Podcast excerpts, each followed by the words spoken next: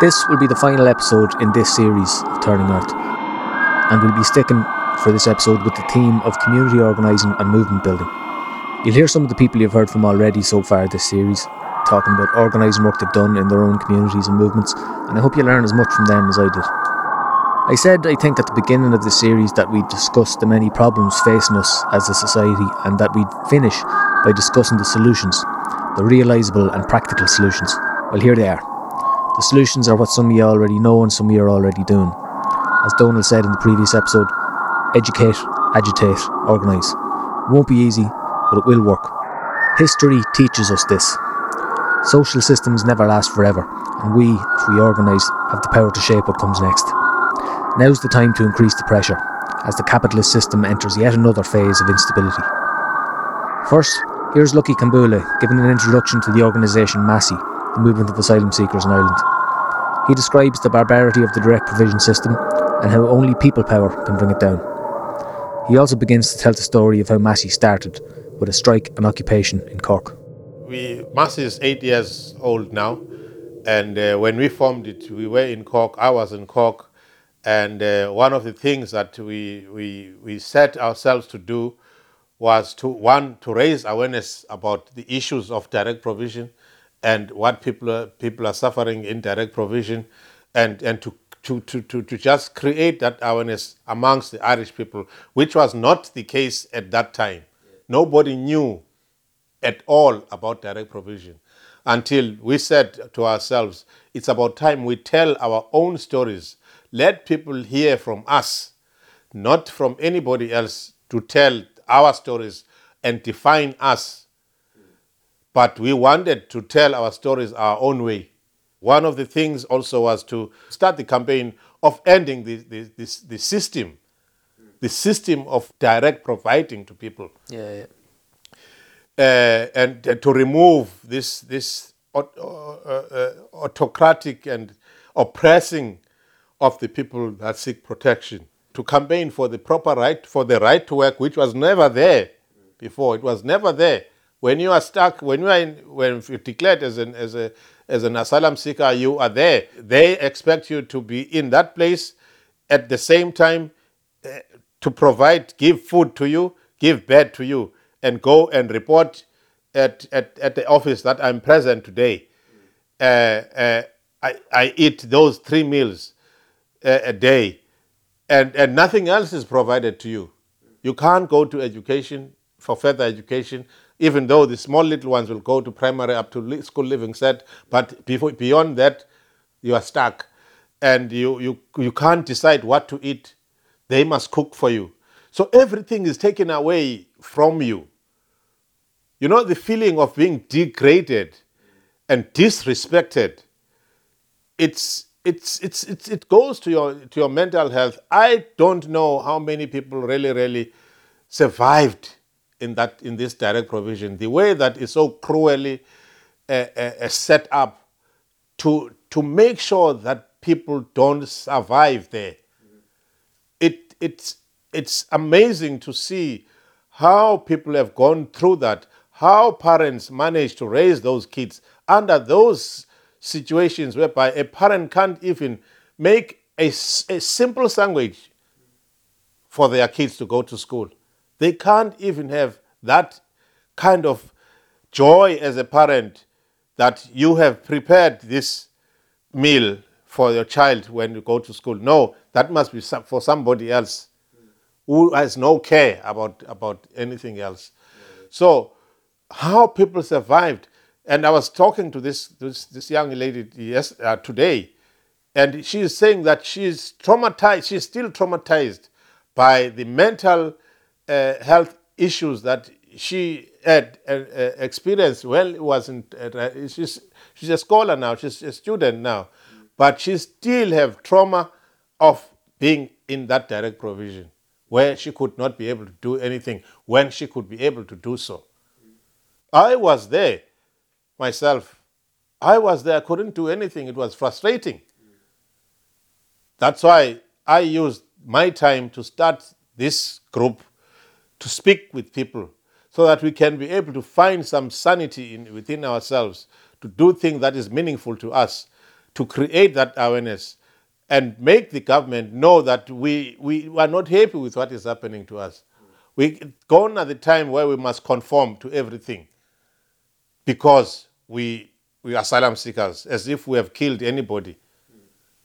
Even the people that are in prison, they've got a term. That's what we were saying at that time. Because at that time, there were people that were 10 years in the system without any opportunity to work whatsoever. 10 years of your life is taken away from that. You'll never, it doesn't matter who you are, you'll never recover from that. You'll never, whether you were a teacher, you were a, whatever, you were a banker, wherever that you are de-skilled for 10 years. You start everything all over again. All over again. Some of us, the age is not on our side to be able to start everything, something new. You know? So that is where we are coming from as MASI, to make people aware that we are people that are have something to offer. We've got so much talented people who can add value to this country as soon as they are here. As soon, that is why our call, submissions, whatever we do, is that when people come in the country, set them up to succeed. Set them up to, in order for them to have a path whereby they can be able to get to education and enhance the skills that they already have in the Irish context. I'll start with the main action that we have done in Cork at that time that raised that awareness, because we had a protest there in Cork where we locked that center, or we took over the center for 10 days and put out, and did not allow the staff to come in. Okay, so that was the start of everything, because the residents in that center got united and did one action to get rid of the management at all costs, and negotiated with the department itself about the conditions that were there. It lasted for 10 days because we were not budging in terms of them coming there, undermining. Firstly, they came to undermine and say, we are not supposed to do this, we are not supposed to strike and all that. We were not having it. We said it is our right to protest, okay, until our demands have been met, which we have stipulated already given to them. Deal with those, not about stopping the strike. Deal with the issues until they realize that we are serious. That's when we started now coming to negotiate. We had about 3 meetings before we decided that we're gonna allow them in.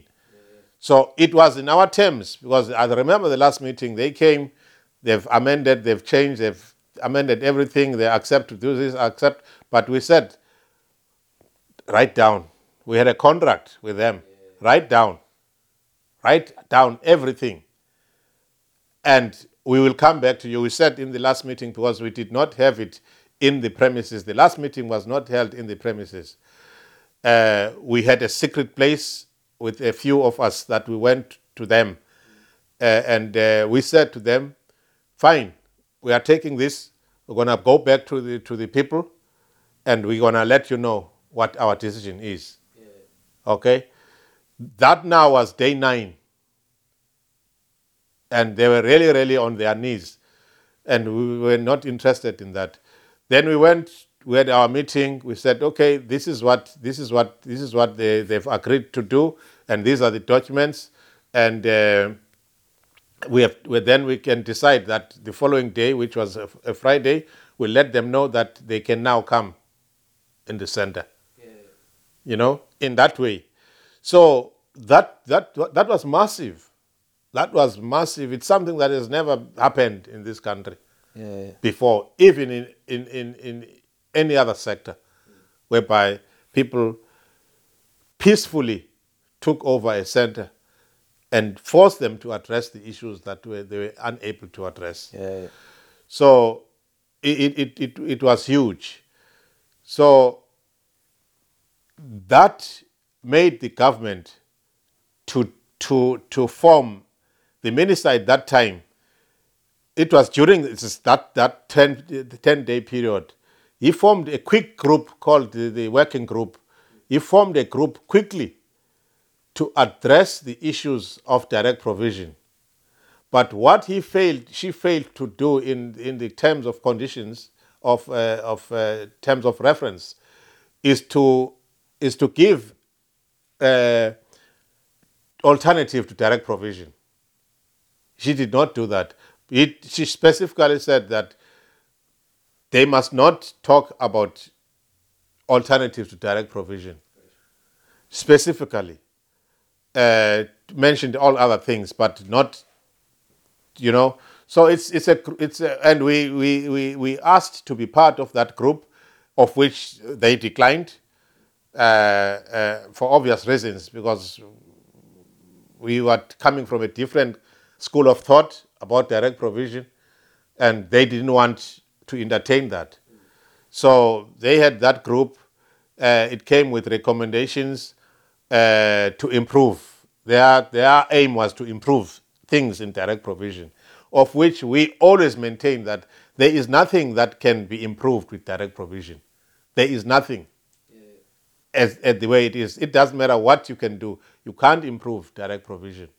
You must just completely finish it and come up with another system that would be seen to be for the people. Outside of localised victories, how do we organise en masse for systemic change? I talked about this with Donal O'Kelly.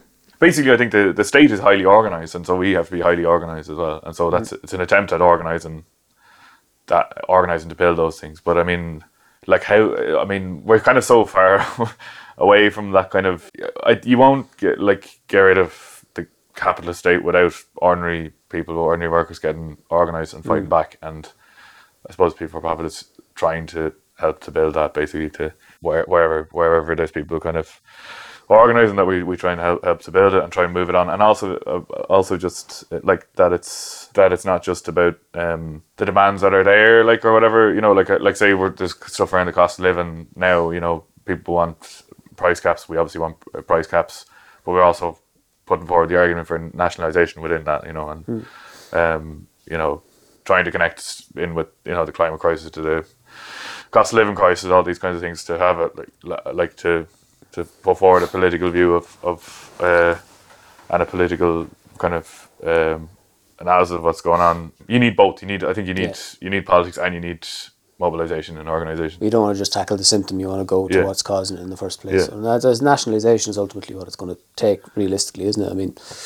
It's one thing to have, you let companies do what they want, and then we put in occasional rules to limit them. It's like, no, don't do that. Just make them democratically controlled. Yeah. Exactly. And that's you can see that easily the links to the climate crisis with that, because if we nationalise gas production, we could democratically decide to stop producing fucking gas. Exactly. Yeah. You know? And done on an for profit base, because obviously, you know, like, I mean, the French government recently, they already owned like 85% of one of the companies. They nationalised the rest of it or whatever. But it's run just like any capitalist company, basically, you know, and they you know, so. You want to do it. You need to remove the profit motive and have it run on the basis of need. What's People for Profit's policy on? I'm going to assume as a socialist party, is a pro public housing. But what's the plan there? Well, I think in broad strokes, first of all, you'd have to ban the big investment funds, the big vulture funds, from coming in. We had a bill recently which was voted down for rent reductions, which would reduce rents to 25% of the local income. So whichever was lower than national or the local, you'd cap rents at that. And then, you know, the response from Michal Martin is, "Oh, sure, there'll be no landlords left in the country if you brought this in." But I mean, if you're going to tackle that seriously, well then, you know, there is a way that the state should buy up the houses if the landlord isn't able to extract enough profit for themselves out of it. Then the state should buy the house off them, and then I suppose as well, at the very least, compulsory purchase of vacant properties But I mean, I'd be for expropriation of the, you know, the big, you know, say the big vulture funds and all that kind of thing, you know, and obviously then like, you know, what Fianna Fáil did in the 1930s and 40s, you know, it's not that radical. You just build public housing on public land now. But I think the that's all. It's all kind of fairly straightforward. The issue is trying to build the kind of social force that can fight for that. Because I think it's all very well having these policies on paper and in the abstract, but actually, like say, if you had a left government try to do that, they'd come under serious attack from the right, from the state, and from the media and so on. There'd be capital flight, there'd be all of that kind of thing. And I think if you're not, you know, on the streets and building up opposition, I suppose, on the streets and in workplaces and so on to actually take them on, I think you won't get very far. Like we've obviously seen with the likes of Syriza, and you know, there's plenty of examples, I suppose, of left governments, I suppose, that have kind of reneged on what they promised to do, and it's mainly because I think they saw Parliament as a way of you know, you just go into Parliament and you get a majority and then you bring in laws. Like that's not how it works. Like you know, you can't you'll be stopped. Like yeah. What are the missing steps there then? Well, I think there's a lot of different things. I mean, so some of our work would be involved with trying to build up grassroots fighting trade unions again, like so you know, trying to go in and because obviously we've got a union bureaucracy that's constantly puts the brakes on any kind of that's had kind of 30 years of social partnership that's held people back, held workers back, and you know, so we think we need to try and organise ordinary workers to, you know, kind of a rank and file strategy, fighting back locally, you know, as well. Just organising in communities and various different things, but it's I think you have to build a struggle, I suppose, and have, you know, mass kind of struggle as well. Some of the stuff that, you know, we've been involved in and I think were important were, like say, Extinction Rebellion when it kind of started out, and Take Back the City and stuff like that, where there was kind of direct actions and occupations and all those kinds of things, and I think we need those things, but it can't just be a small group of people, you know, and we have to, I think you have to relate to people where they're at as well. I think the vast majority of people are not going to go, at this point in time, they're not going to go and occupy their workplace or their, you know, or a government building or whatever, you know, they're not going to go and do direct actions. And so you have to try and build that as well. It's like guiding people to their own agency, I suppose. Yeah. That they have the ability and responsibility to take active part in politics. And I think we're not brought up to see that as an option, because the system is that you elect people to do that job for you, and you don't do anything for it. I think that the argument against that a lot is that people don't want to do that, people don't want to be proactive, and I don't think that's actually true. I think people just don't see it as a possibility. They can do anything. Until they start to, what is it? There's a Rosa Luxemburg, unless you start to move, you don't notice your chains. Like, I mean, just an example of what's happening this week. Like, Liffey Valley workers are, they're bringing in these car parking charges for the workers, and it's basically an effective pay cut. It would be a minimum of €600 a year. It rise to the thousands because there's not enough staff. They'd have to use a customer car park, which is obviously much more, so it could rise to the thousands. And so people out there, Gino Kenny and other, some of our activists and that have been talking to them, and you know, initially it was that kind of thing of, you're hearing from this, you know, such and such TD or such and such an important person that, you know, like they're going to go and talk to somebody and blah blah, and you know, and so they, you know, they were kind of hoping that would, you know, that'd be sorted that way. And then as it goes on, it becomes clear that it's not. And so now they've started actually organising and protesting, and you know, like, and they've got serious attention on it, you know. Yeah. In terms of where we're at the moment now, like, I mean, we're for a left government. We think that would raise people's expectations, because you're not, it's kind of, people are quite demoralised, I think, sometimes, some of the time. But if you're electing a government that you expect to, you know, to bring in these kinds of things, then hopefully, like, I think there's a better chance of people mobilising then from that. But then the question, I suppose, becomes, like, would you join that or not? You know, like, would we join a government led by Sinn Féin, for example? And I think The only left government should join, I suppose, would be one that's actually going to take the fight to the rich. So you'd have to be for nationalisation of the banks and of energy. You'd have to be for putting the US troops out of Shannon. You're taking the private hospitals into public ownership. You know, you can go through a bunch of key things like that. And then, as well as that, be willing to actually mobilise people on the streets to fight for that. Yeah, and if you're not, if it's not going to do that, then I think then we'd be in a position where we would stay outside of the government. Action at government level can advance our causes, but can only get us so far. People need to be ready and willing to take action and stand up for themselves. I asked Lucky to tell me the story of the strike that started MASI. Unfortunately, the audio quality here is not as good because Lucky's mic stopped working during the conversation, and it took me a while to notice. So the audio here in the first half of this is just what my mic could pick up. I'm fixated on that the occupation that you did in Cork. How did you just keep that going for 10 days? Because you didn't let any staff in, so like, did you still let food deliveries in, or how did that operate? Okay, good question. We did not plan of what is going to... We did not plan for 10 days. Yeah. Okay? We were just protesting. And what we did, what we planned for was to spread the word of what we were doing. Yeah. And immediately what we said, when we said that we have closed the centre, the Cork community woke up and came to us and provided food for us. For us to cook, some came with warm food, and some would go and buy for us, because we didn't have staff, and we had women, we had a committee of women that were responsible for cooking. So they were cooking on their own, and people would come and drop stuff at the gate. Everything, we had groceries that we would go and buy with the money that would be given by the people. And all those days, not a day that people went hungry. And we had our meals at our own time. Breakfast, the way whatever that we want, we had porridge, the way, we did things. There was freedom. People could come. The media had access to the center for the first time. They went to the rooms. Red FM, what is his name now? I forget. Can't remember his name now. Predanavin or something.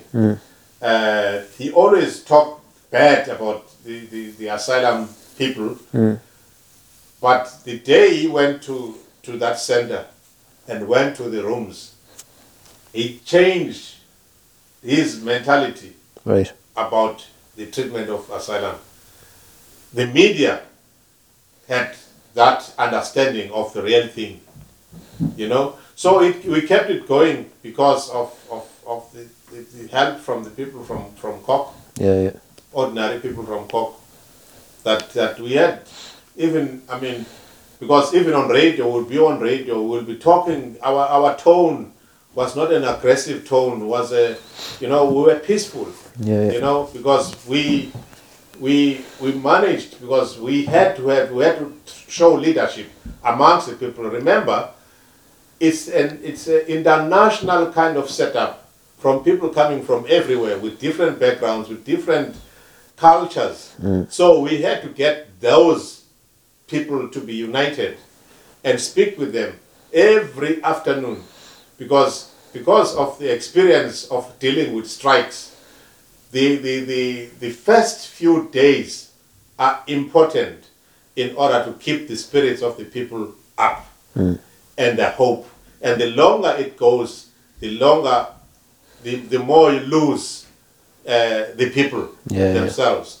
So every night, every afternoon, we'll call people in the assembly area and address them and re-energize them to keep going again. To keep going again, give them hope.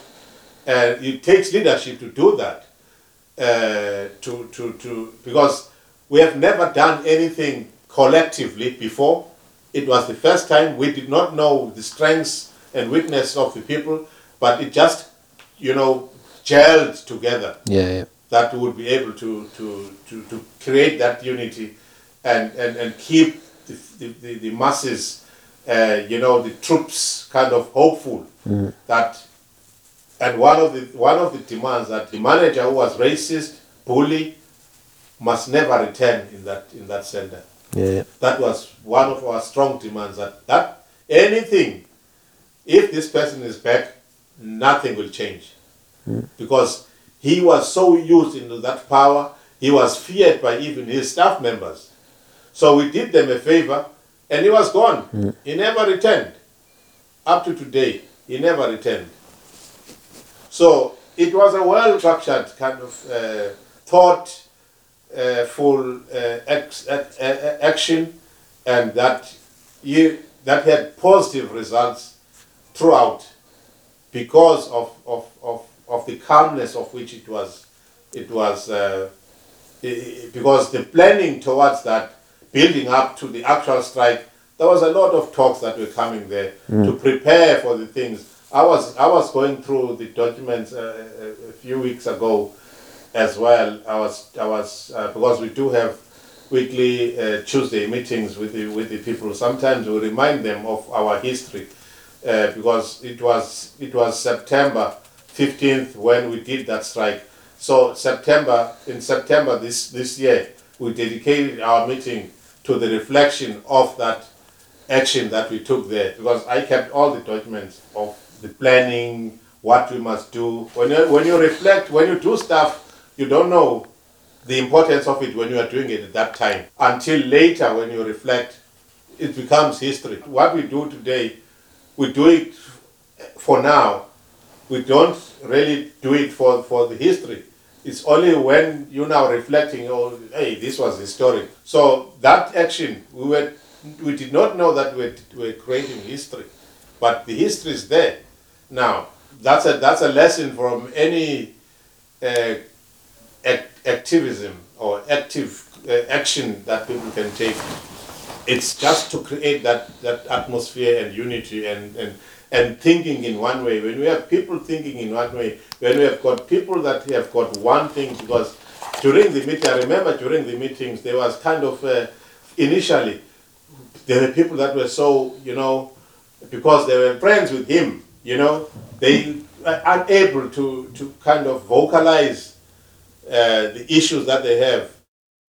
The results of that was that now we got so much respect from the staff members. Yeah. So much respect that they never thought we would do what we did. And we helped them. We liberated them, actually, because they were in bondage. They didn't know that they were in bondage. Yeah. We liberated them by waking up and do what we did. Yeah. Story also what then happened after that, because on day 10, we planned to have what we call, because it's important as well when you are involved in a struggle, when there's victories, is to recognize those victories. And we had a rally to thank the people from Cork for what they've done throughout those days. We had the rally in the Cork City where we invited the public to stand to us and march in the streets of Cork with victory. And then from there onwards, then we started mobilizing now, because at that time we were not MASI. At that time we were just a centre, which is CRAC, which is Kinsale Road Accommodation Centre. We were just a centre. Then after that, we said that we need to take this to the other centers, and we started going to the other centers and sharing what our victory, what we did, and all that. Yeah. And some centers also started their own action. So there was strikes that were going on, and as a result, the minister started with this. What I told earlier with regard to the working group. That the aim of the working group was to calm the things down so that people would have hope that something will come out of the work. It worked, because people started, having that hope that things will happen within that. And then that's when we formed MASI. Because once we now spoke, we went to most of the places, Galway, Waterford, Limerick, Athlone, what have you, and we then called ourselves the Movement of Asylum Seekers in Ireland. That is what MASI is now known as. Yeah. Came from that. You know, sometimes the laws are made against the people, yeah, to capture them, you know, and yet you suffer. Sometimes you suffer not knowing that you are suffering. And it's all about the liberation of the mind and the belief that you have to do something in order for you to be liberated. And we have done that, we did that, and that is what holds us. On that basis, that MASI was formed on that basis.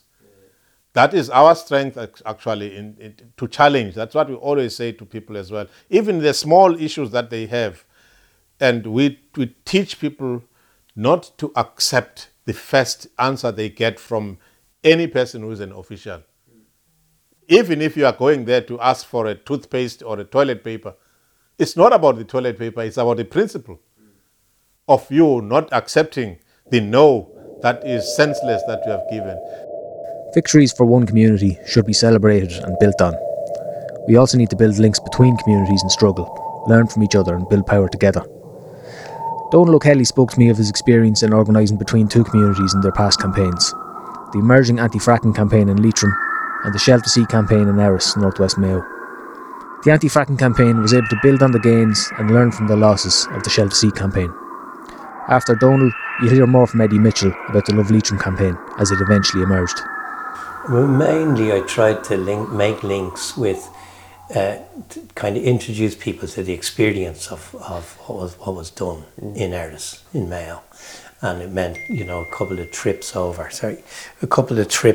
to Mayo and getting people from some of the leaders of the community in Northern Mayo to come over here, yeah. And give us their experience. And that was hugely beneficial.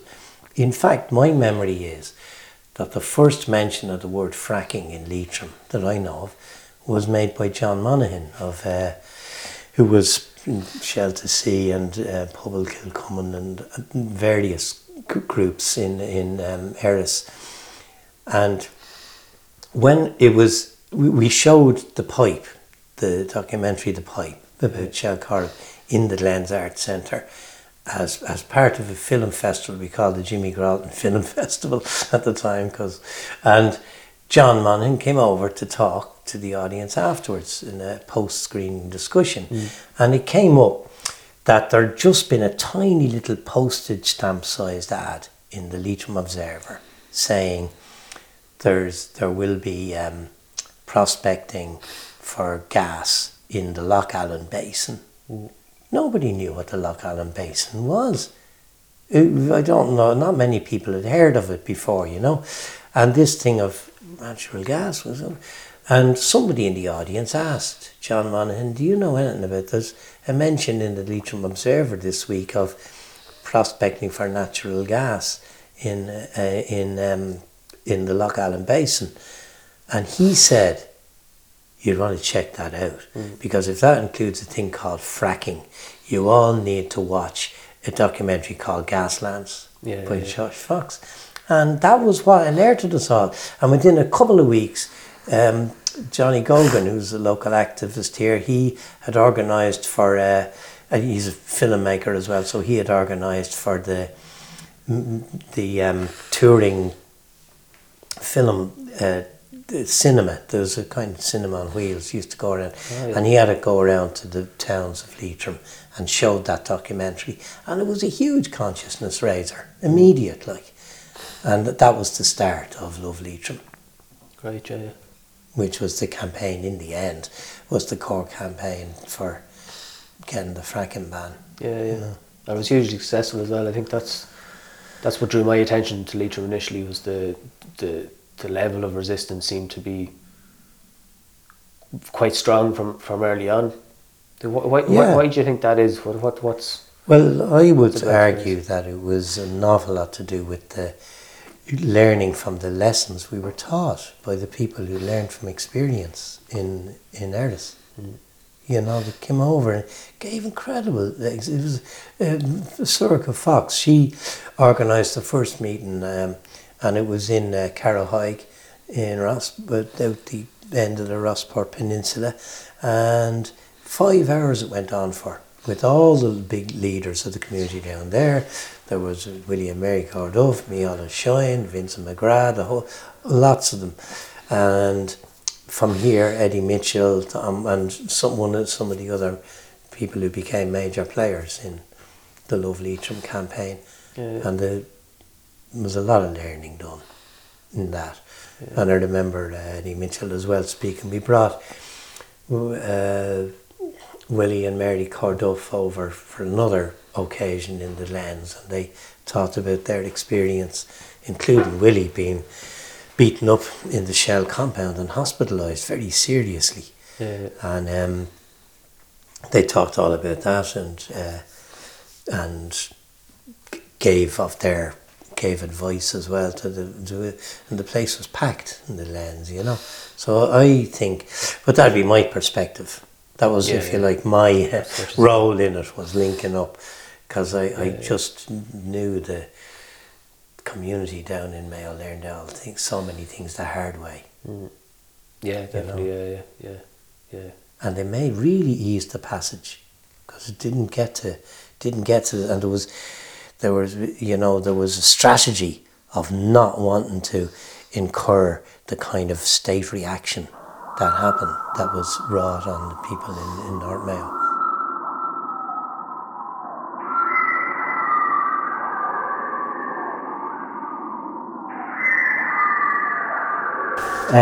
We were able to ban fracking in Leitrim, so we do have a lot of power, but we have to take responsibility.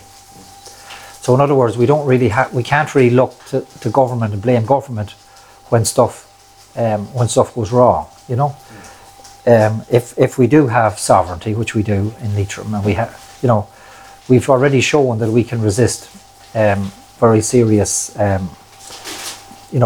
external powers. You know, yeah. So we just need to do it. We just need to keep doing it.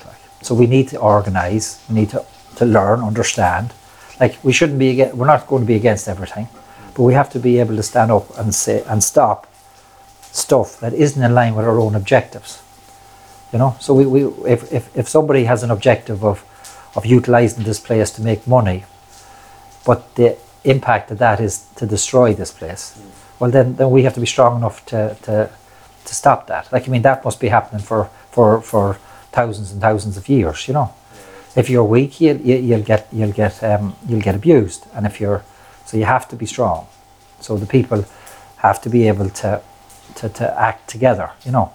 And that happened with fracking, so that all of the political division and all that was all put to one side because of the nature of the threat. Mm. So when the threat is big enough, people will come together to fight and stand their ground. But as the threat is less significant, then it's a dangerous thing, because then you can split. You know. Mm. So fracking showed that we could stand together here. Now the question is whether gold mining has the power to split that or not, you know what I mean? But I don't think so. I think that people will, but we don't know. The company hasn't arrived yet with the offers of money, you know what I mean? Yeah. We don't know what the new situation is like with a recession. You know, we don't know who'll break, or if we should break. Do you know what I mean? But I can't see people in Leitrim allowing gold mining, you know? Mm. It's very hard to see. I couldn't imagine that it could happen that easily.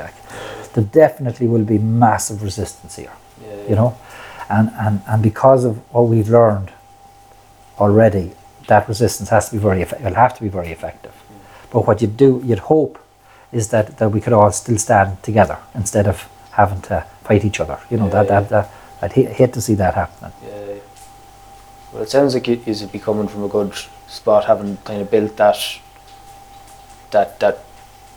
sense of a movement between people against the fracking, so it's like you have that groundwork laid already. Do you think that gives you a bit of a head start, or you still kind of feel like you're starting from scratch? Well, you see, in order to fight that fracking campaign, we didn't really fight fracking. What we done was we developed a vision for our county, you know. Mm. So it wasn't a negative campaign as such. It was a kind of a wake-up call that if we don't take control of the future of our county, then we leave it open for others to come in and just exploit us.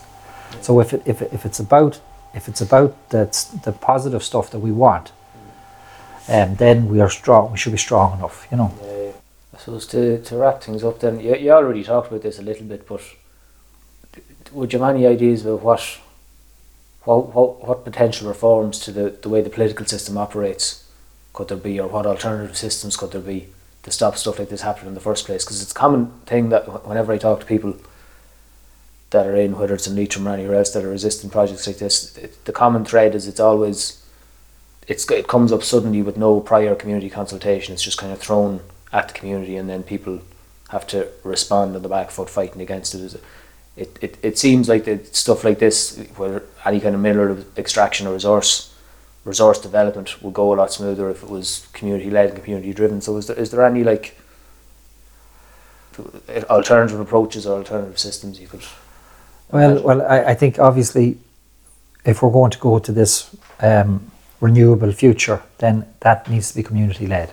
Now, it is very hard because we've been trying for years to do things here, to get communities and to get projects up and running at scale, you know. So we probably do need partnership with government, you know, to get things at scale in terms of climate action.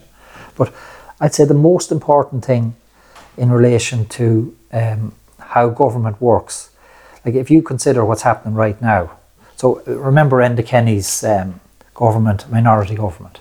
So whatever, it was very organic, you know.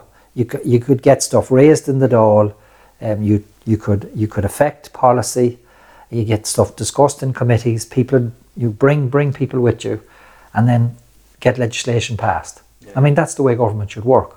But if you think about what's happening even these days now in the Dáil, there's a planning bill coming through, and they're basically going to, so just to bring it to the LNG, so New Fortress Energy got planning permission for the frack gas import terminal, okay? But we went to court, our friends of the Irish Environment went to court, and they got that, that was an illegal decision. But now they're bringing in legislation that if you challenge a decision by Umburpanola, that Umburpanola could just remit that. In other words, that decision wouldn't be quashed, that they just go back into the process, fix the technical problem or whatever. So whatever argument you were making that was successful, that then they would try to go around that argument and continue and grant permission. And that's been brought in now as part of legislation that's been rushed through the Dáil with no, not even been discussed. And that's the kind of government we have now. You know, totally different than what we had a couple of years ago when we banned fracking. So the Dáil has to function. The government has to function properly. There has to be debate. This idea of killing all debate and ramming stuff through the Dáil. That's the problem we're having at the moment. You know, we objected to forestry here because there was bad forestry policy. So the only thing that we could do was object with the process that was there. So they changed the process. They introduced that you had to pay €200. So the solution for them was, rather than complying with the law, the European law, that they would actually try to stifle opposition. You know, like, you know, not in line with the idea of public participation, you know, just ramming stuff through and try to force things into communities. Yeah. Like, it doesn't work. That's not going to work, like. And thank God people are going to allow that to happen. I mean, think about what's happening in the UK. Protest is becoming illegal, you know. Like, we could be on a slippery slope if people aren't careful, you know. Yeah. Like, if you think about this government that we have now, if they are doomed, we'll say, to be replaced by Sinn Féin, how much harm could they do between now and the end? You know, like what they could do with that planning bill if they ram it through. Presumably, it'll be challenged and it'll end up in the European Court of Justice, you know, because it's not in line with our house, you know. But if that's the type of government that we get, we're going to end up with, you know, going down a very slippery slope. Like, do you remember the whole idea of Dáil reform? You know, like, this is what was being talked about when we were bringing our bill to ban fracking. Everybody was allowed to speak. Everyone was going to get time. You know what I mean? That's all seems to be gone. It's all They're spending time in the door now talking about stuff that's not important just to use up the time, so they can't talk about stuff that is important, you know. Like that's what needs to, there needs to be a proper governance, you know. There needs to be good governance. If you don't have good governance, you're in trouble, you know. Where Eddie is speaking from, County Leitrim, will likely be the site for this year's climate camp, which will take place between the 7th and the 13th of August. If you listen to the last episode, you will have heard Seamus Diskin of Sliabhla describe what a climate camp is and the purpose of it. As well as being a small-scale practice of people's democracy in action, it is a host to a load of talks, workshops and skill shares. The camp in Tarbert, County Kerry last year was set up in opposition to Shannon LNG, but it also served as a meeting point for activists from a diversity of anti-capitalist, socialist and environmentalist movements from local campaigns and unions. And we can expect much of the same from the one this year, so remember those dates, the 7th to the 13th of August. We're almost finished now with this episode and with this series. Thanks a million to Glúisíocht, who funded my travels last year to collect all of these interviews. Without them, it would have been very difficult to get this series started. Mila Buicas as well to everyone who has signed up so far on Patreon. It's very encouraging, especially at this early stage, to be getting ongoing financial support from people. It lets me know that what I'm doing is useful. It's still a long way from being a financially sustainable project though, so if you want to help build that, please subscribe at patreon.com/turningearth. There's some extras for people who sign up, such as full interviews and recordings of political texts, but the main podcast will always be free. Thanks finally to DDR for hosting this series.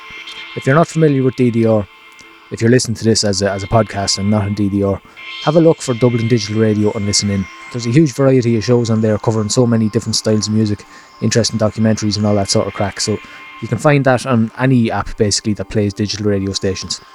And go to DublinDigitalRadio.com for information on how you can join or support. DDR is a community radio station built by its members, for its members. These kinds of projects are the antidote to the capitalist groupthink fertilised so efficiently by mainstream media's manure. To finish us off, I'll play you some more of the interview with Enda McHugh from CATU. We talked about the necessity of on-the-ground grassroots community organising, and he spoke a bit about the origins and focus of CATU. I began by asking him a question about a long-term strategy. It's a difficult one to answer. Like, we are not an organisation that seeks revolution in the traditional sense of we overthrow the government of today and then we take power. Obviously not. We're not a political party. We're not, you know, that kind of organisation. We're not interested in, at the moment, providing answers for how the country or societies globally should be run. I say at the moment because we're member-led. If at our next AGM someone says, let's do that, we would have to have a conversation. The sky's kind of the limit, but at our core, we are interested in immediate, like, material issues. What are our members dealing with day to day? And that's housing, that's eviction, that's damp and mould and things being broken and not being replaced. But that's, like, the core of what we do every day. And we do have an interest in the broader picture. Like, we fight for public housing, we fight against things like co-living and things like that, like the broader trends in, like, that influence why the housing crisis is the way it is.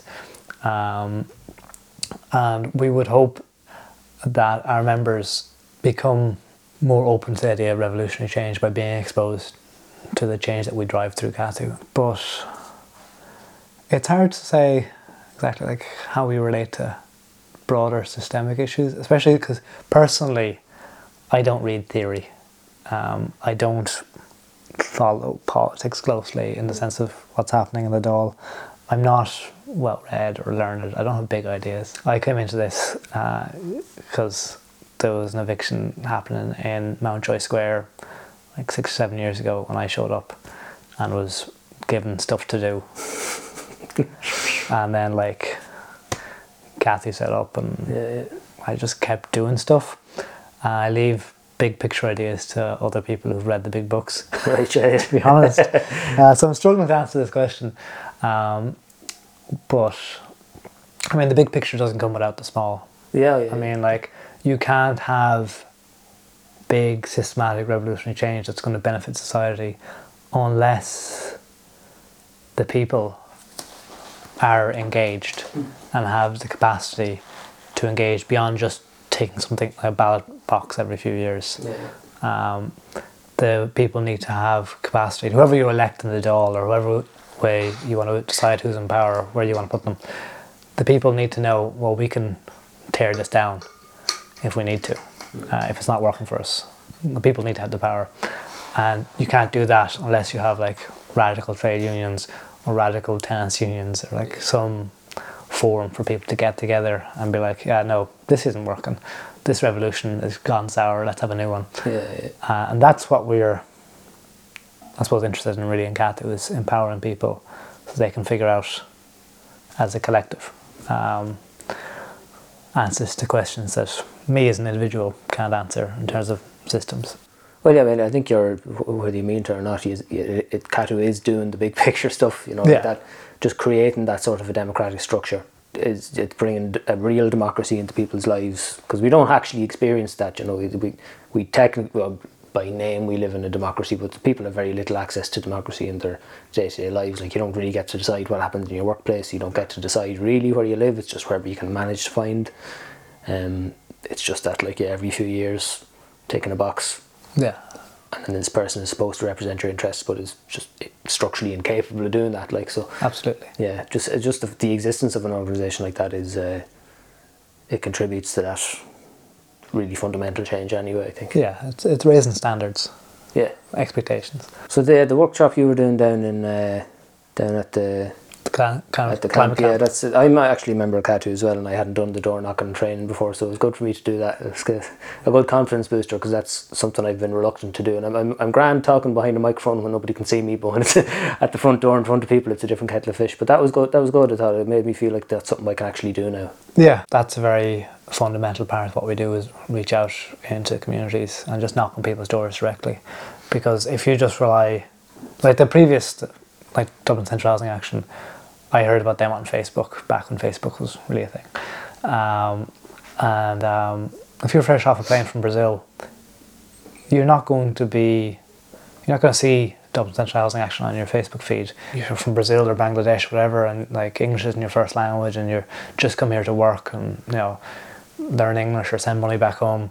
You're not necessarily engaging with the social media bubble. It's going to be hard for you to engage and like figure out who the players are, unless they come and knock on your door and ask you how things are going and what problems you have and like how you think we can deal with it and get you talking about collective action and direct action.